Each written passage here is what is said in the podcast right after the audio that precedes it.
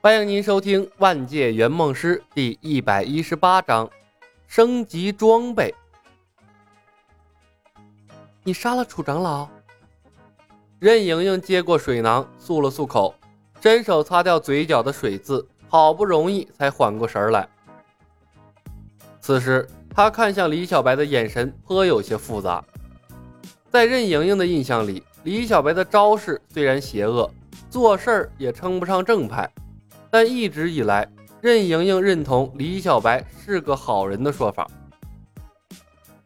天外飞仙看似残忍，但造成的伤势对于武林人士来说其实很轻微，稍微注意一些，撒上金疮药，将养一段时间，大多可以痊愈。甚至于，李小白用天外飞仙赶路的时候，还摒弃了长剑，换用了相对于柔和的滑雪杖。那样造成的伤害就更轻了。天外飞仙更多的是对人精神上的伤害。大部分江湖中人并不考虑那么多，在任盈盈的印象里，江湖中人杀人那是家常便饭，即便是神医平一指，杀一人救一人也不是什么善茬。而他自己手上的人命也不少。像李小白这样的江湖人真的很少见。任盈盈一直认为心慈手软或许是李小白唯一的缺点，但今天当李小白毫不犹豫地用暗器打死楚长老的时候，李小白唯一的弱点消失了。或许是他不屑于对那些武功弱于他的人下重手吧。唉。不杀他，留着过年啊！李牧轻叹了一声：“不死几个长老，引不起东方不败的重视的。”他笑了笑：“我知道你的心思，五毒教是你好姐妹蓝凤凰的地盘，你刻意避开了那里。你放心好了，咱们啊是合作伙伴，我不会对你的姐妹出手的。我代蓝凤凰谢过公子了。”任盈盈尴尬地笑了笑，向李小白扶了一礼。说实话，她是真的担心李小白不管不顾穿了蓝凤凰，那让她以后该怎么面对好姐妹呀？别，别磨蹭了，走吧。李牧朝木架努了努嘴，任盈盈哀怨的皱眉，不情不愿地爬到了木架上。在福州城，木架被精心加固过了，还垫上了柔软的貂皮垫子，这可比嵩山出发的时候好太多了。但任盈盈每次上架的时候，那都啊还跟上刑一样，乘坐的舒适感太差了。有时候，任盈盈甚至幻想着，在木架上你再多增加一个遮风挡雨的罩子，像轿子一样，那就舒服多了。但他也就是敢想想，并不敢提出来。说到底呀，他只是李牧背着的一个活地图，而李牧呢，也不是他的马夫。李牧做了两根新的滑雪杖，背着任盈盈，慢悠悠的用一厘米漂浮术赶路。这个时候是任盈盈最舒服的时候，平稳舒适，还可以沿途欣赏美丽的风光。如果负着他的是他中意的情郎，那就是人生中最幸福的时间了。若可以许愿，任盈盈一定会祈求菩萨，让李小白一直用这样的方式赶去杭州。但任盈盈知道，许愿也不会应验的。李小白这样的恶魔，连菩萨都会害怕吧？任盈盈享受着难得的幸福时光。少侠，你在考虑薛剑堂摆出的剑筒阵吗？天外飞仙没办法应对背靠背的两人吗？就像不能对付躺在地上的人一样。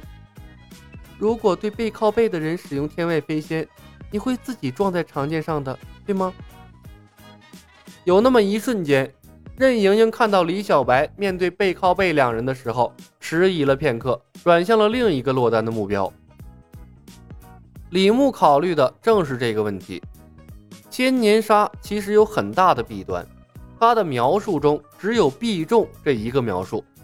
对使用技能的人本身不提供任何防护措施。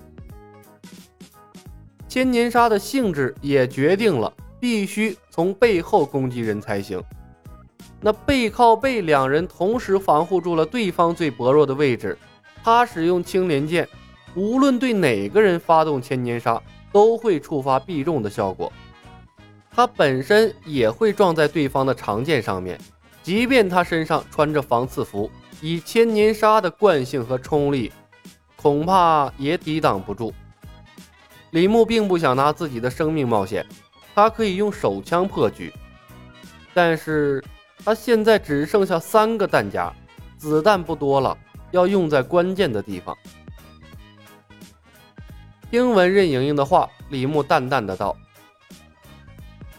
换长枪就行了，我会一次性扎穿两个人，理论上有一个人必死无疑。”任盈盈脸蛋上的肌肉莫名的一抽，柳叶眉挑起：“有必要那么执着吗？”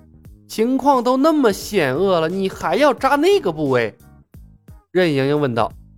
那如果对方拿着长枪呢？嗯，我也在考虑这个问题。李牧轻叹了一声，低头看了看挂在腰间的青莲剑。嗯，是时候升级我的武器了。升级武器？任盈盈不明所以。任姐姐做好了。争取一天之内赶到杭州。李牧笑笑，呼喝了一声，瞄准了前面的人影，发动了技能。在任盈盈的尖叫声中，又开启了疯狂的赶路模式。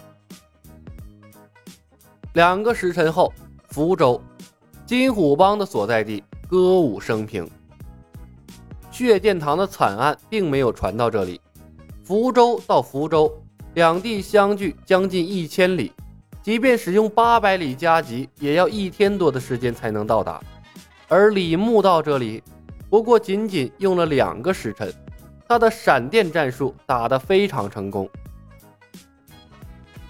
不过来到福州后，李牧并没有着急进攻金虎帮，而是带着任盈盈休整了将近一个时辰，顺带着在武器方买了新的武器。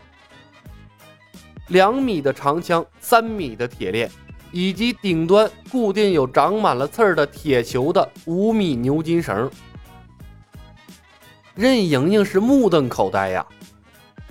李少侠，这些东西也能发动天外飞仙？当然了，李牧满意的往身上装备他的新武器。理论上啊，什么都可以，天外飞仙不至于误。我已经练到飞花摘叶皆可伤人的地步了。咕咚一声，任盈盈盯着那长满了刺儿的铁球，情不自禁地咽了口唾沫，暗暗发誓，此生都不能得罪李小白。当装备了新武器的人形坦克李小白闯进金虎帮的时候，那金虎帮众的命运可比血剑堂惨得多。青莲剑挑翻了一批，金虎帮的人学着血剑堂的人采用背靠背战术的时候，李牧果断切换了长枪。